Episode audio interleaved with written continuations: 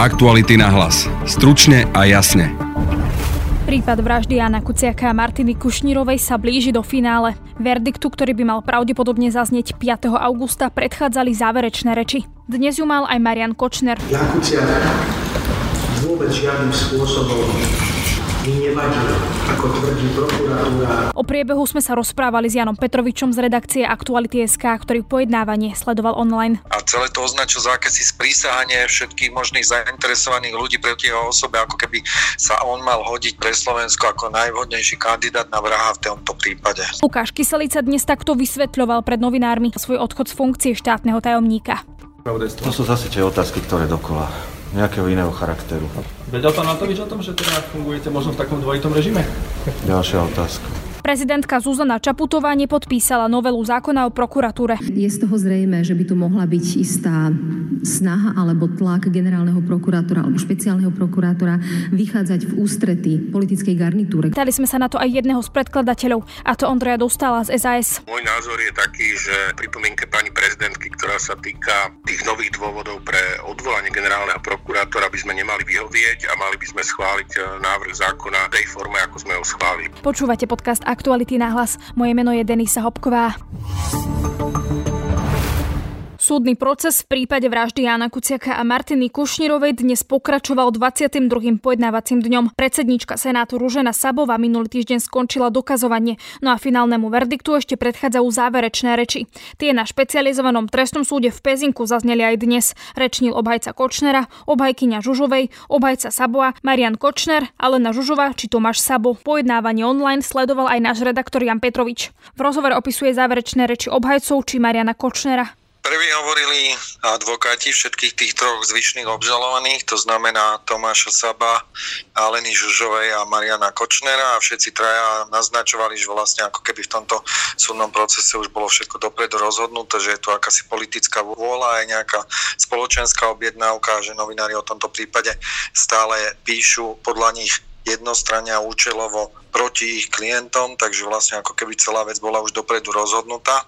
Zameriavali sa predovšetkým na spochybňovanie tých dvoch hlavných svetkov, čo je už odsudený Zoltán Andruško, sprostredkovateľ vraždy a Peter Todt, bývalý blízky spolupracovník Mariana Kočnera, ktorý vlastne vydal množstvo dôkazového materiálu, ktorý sa proti Marianovi Kočnerovi používa aj v tomto prípade. Advokát Mariana Kočnera sa zameral na spochybňovanie tých hlavných dôkazov, ktoré priamo spájajú jeho klienta e, s tými vykonávateľmi. Ide predovšetkým o fotografie zo sledovania Jana Kuciaka pred zavraždením, ktoré mali vzniknúť ako výsledok práce toho sledovacieho komanda a napokon ich mali spoznať e, tie fotografie ako Andruško, tak aj Marček.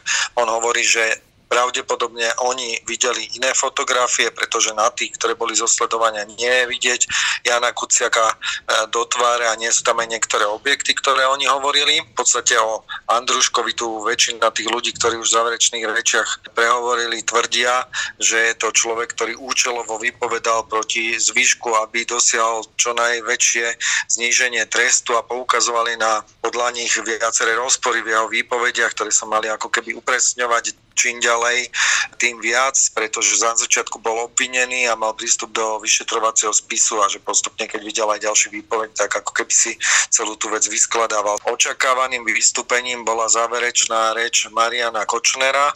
Jan Kuciak bol len jeden z mnohých novinárov, ktorí o mne počas 25 rokov písali. Nie je pravda, čo tvrdí prokuratúra, že Jan Kuciak o mne napísal 26 článkov. Jakub mi napísal 9 článkov. Všetky ostatné sú o niekom inom, ale moje meno sa spomína v titulku, pretože to predávam. Ak som ja podľa tvrdenia prokuratúry mal dostať informáciu od niekoho, kde býva Jan Kuciak, a v tom lustračnom protokole je len veľká mača galanta, ale nie je tam číslo, tak odkiaľ som ho zobral, ak som ho mal posielať toto? Okrem iného, to tvrdí, že adresu Jan Kuciak je paparacovaný. Nemá. Takáto SMS-ka Jan Kuciak 558 Galanta nikdy neprebehla. Nikdy. Nie som človek bez Ale to nie je Možno nie som najlepší životný partner. Isto nie som ani najúžasnejší šéf. Občas som doslovne zázracov, nakričal, zanadával som si. Áno, je to pravda, taký som. Nie som ani šofér, ktorý 100% dodržiava dopravné predpisy a platí to. Určite si ale vždy presadzujem svoj názor, keď som presvedčený, že mám pravdu, čo sa niekomu môže zdať ako arogantnosť. Určite sú v mojom živote situácie, keď som reagoval prchko, keď som reagoval neadekvátne, keď som reagoval možno tak, ako to nebolo vhodné ale každý má ten právo mať iný názor na to, čo je vhodné a čo nie je vhodné. A je pravda, že používame komunikácii často expresívne výrazy. Že v komunikácii zvyšuje hlas.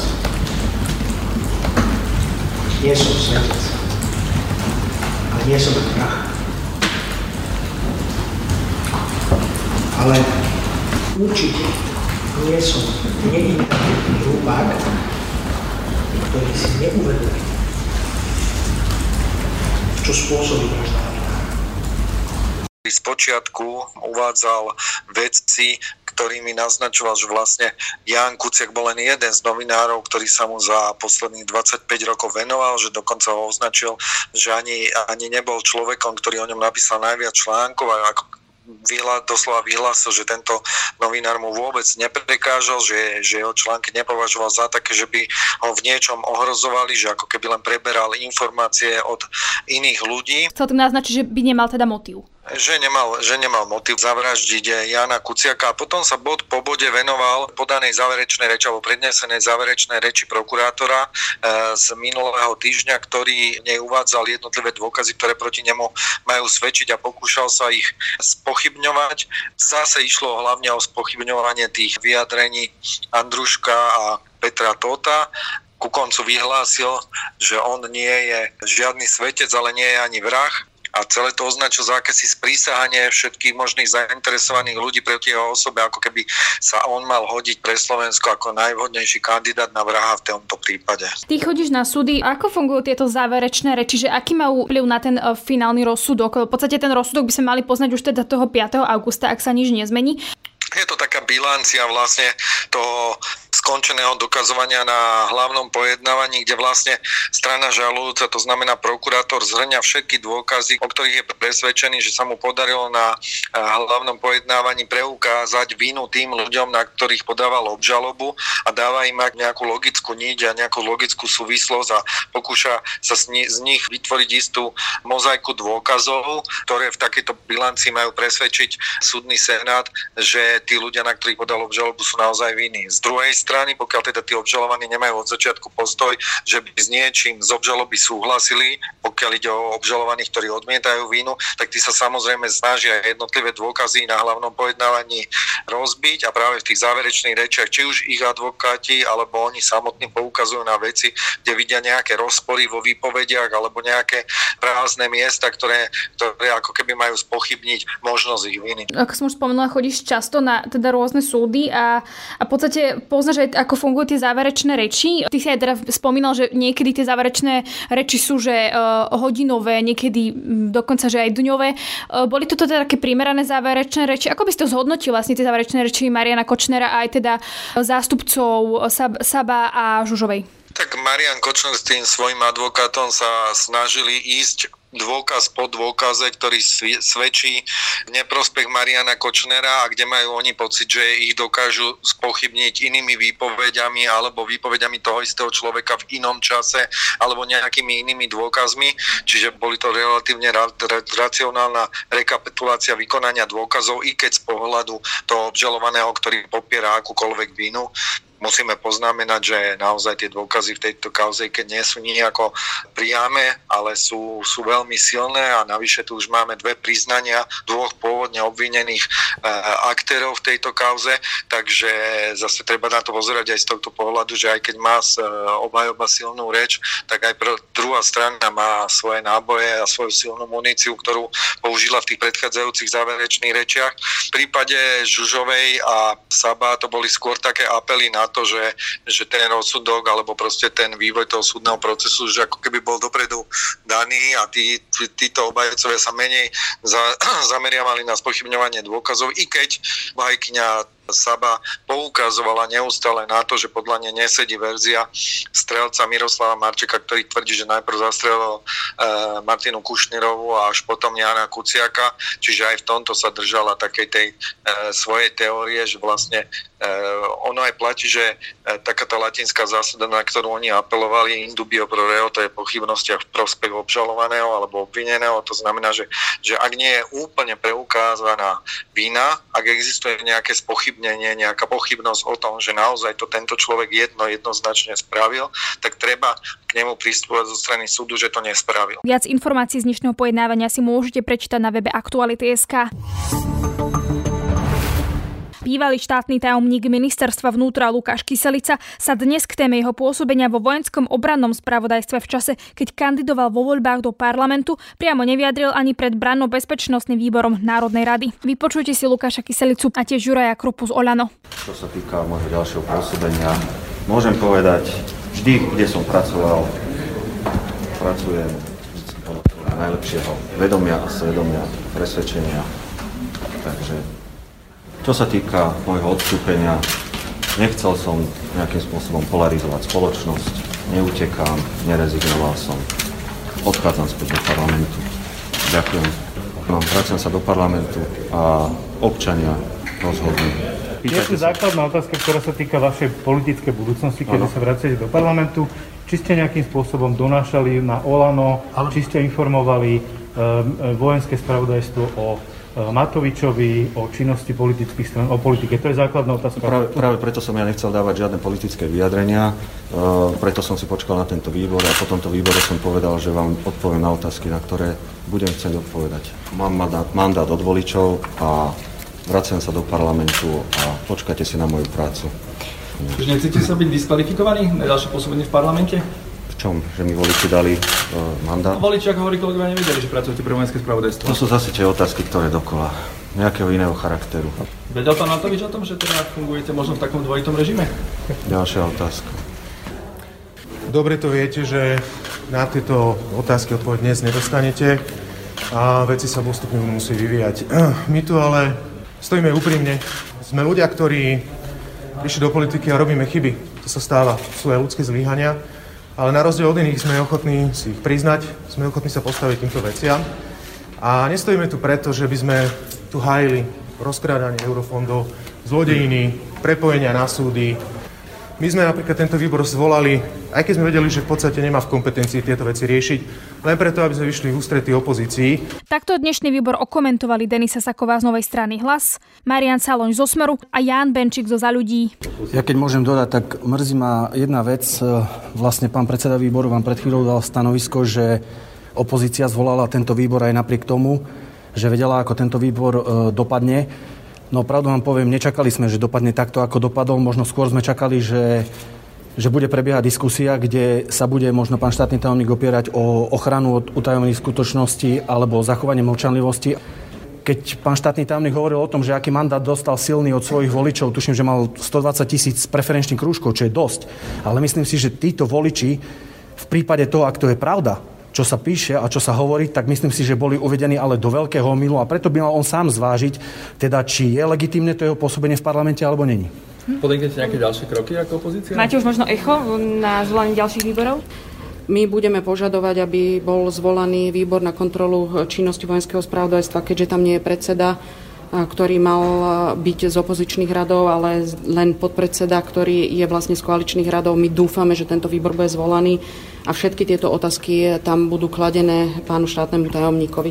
No, žiadne vysvetlenia nezazneli, takže spokojnosť samozrejme žiadna nie.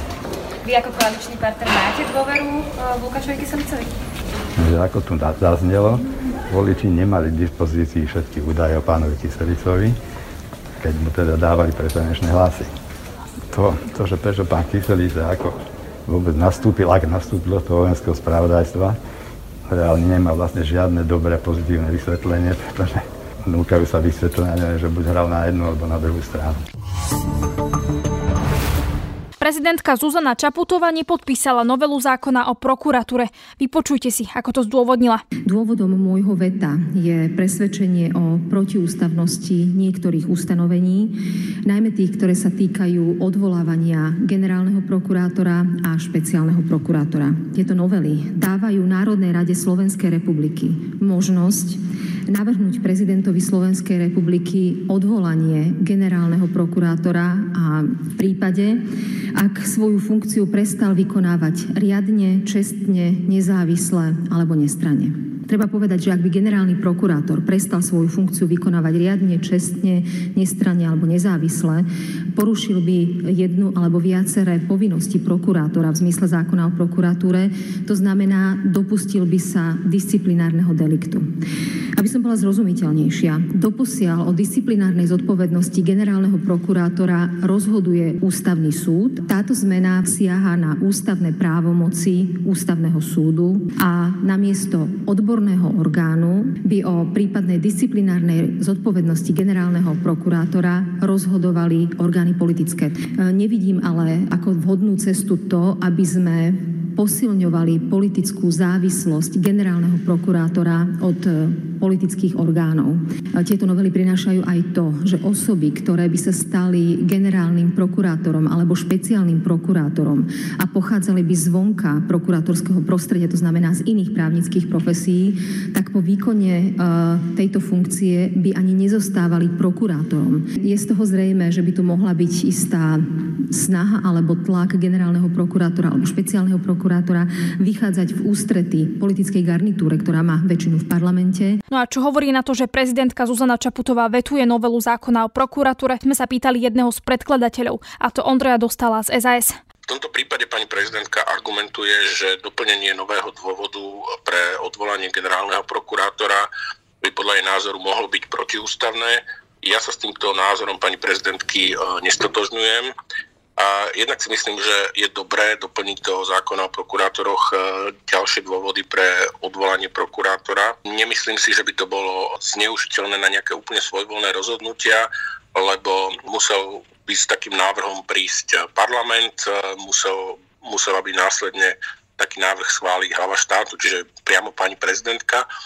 Keby oba tieto orgány rozhodovali svojvoľne, teda že bez, bez toho, aby ten návrh bol riadne zdôvodnený, aby reálne existovali dôvody pre podanie návrhu na odvolanie a pre, tak dotknutý funkcionár by mal možnosť obrátiť sa s ústavnou stiažnosťou na ústavný súd. Tá pointa toho je, že vy máte teda rozdielne názory na to, ako by tá novela mala vyzerať, ale v podstate teda prezidentka vám to vetovala a teraz je na vás, že ako teda k tomu pristúpite. Ona hovorí ako keby, že keď sa tie časti nejak nezmenia alebo podobne, že ona to teda sa obráti na ústavný súd. Čo teda e, vy budete teraz robiť? Plánujete to teda z tej novely nejak vyhodiť, plánujete to pozmeniť? Čo je teda váš krok najbližší? Musí byť e, dohoda v rámci koalície. Samozrejme, ja nemôžem hovoriť za celú koalíciu. Môj názor je taký, že pripomienke pani prezidentky, ktorá sa týka tých nových dôvodov pre odvolanie generálneho prokurátora by sme nemali vyhovieť a mali by sme schváliť e, návrh zákona v tej forme, ako sme ho schválili. Pokiaľ ide o ďalšie pripomienky, ktoré ste spomenula vo svojom dnešnom vystúpení, ale zatiaľ ich nejako nespresnila, tak e, samozrejme, že mali by sme sa ním postaviť podľa ich obsahu a, a teda pozorne si preštudovať e, argumenty pani prezidentky. Ja teda nevylučujem, že, že sú v tej novele nejaké veci, ktoré je možné ešte vylepšiť alebo, alebo poupraviť. No ak teda sa nedohodnete na tom, že by ste to nejakým spôsobom pomenili a, a teda prezidentka to následne dá na ústavný súd a vy teda asi pravdepodobne, pravdepodobne stále chcete voliť nového generálneho prokurátora touto novelou, čiže nie po starom predpokladám. Čiže tá voľba sa v praxi potom predlží? Nepredlží sa, pretože e, pokiaľ pani prezidentka považuje za protiústavné iba ustanovenie, ktoré sa týka možnosti odvolania, a samozrejme, že má ústavnú právomoc e, predložiť e, ústavnému súdu návrh, aby posúdil súlad tohto ustanovenia s ústavou, ale teda nebude ústavný súd posudzovať e, celú novelu, ale bude posudzovať súlad tohto konkrétneho ustanovenia s ústavou. To znamená, že aj v prípade, že by povedzme ústavný súd prijal na ďalšie konanie takýto podnet pani prezidentky, Mm, a dokonca by, by pozastavil jeho účinnosť, tak to nemá žiadny vplyv na proces voľby vymenovania nového generálneho prokurátora, pretože toto ustanovenie sa týka odvolávania Čiže proces voľby môže prebehnúť normálne. Čiže v praxi budete môcť voliť e, po novom e, na základe novely, ale bez tej časti o odvolávaní. Zatiaľ pani prezidentka e, hovorila o tom, že za protiústavné považuje to ustanovenie, ktoré sa týka odvolávania. Čiže to, to sa netýka priamo voľby. Samozrejme, pokiaľ by namietala nejaké ustanovenia, ktoré sa týkajú voľby, tak by to mohlo predložiť proces voľby, lebo by sme museli čakať na rozhodnutie ústavného súdu, ak by ústavný súd pozastavil účinnosť tých ustanovení teda pokiaľ by pani prezidentka namietala iba ustanovenie týkajúce sa odvolávania, tak by to nemalo uh, žiadny priamy vplyv. Generálny prokurátor Jaromír Čižnár o pár dní končí, nahradí ho teda prvá námestnička. Tá voľba mala byť teda plánovaná na september s tým, že, že ak by teda prezidentka podpísala uh, zákon, je podľa vás reálne, aby tá voľba prebehla naozaj v septembri, alebo budeme teda budeme na tú voľbu dlhšie čakať?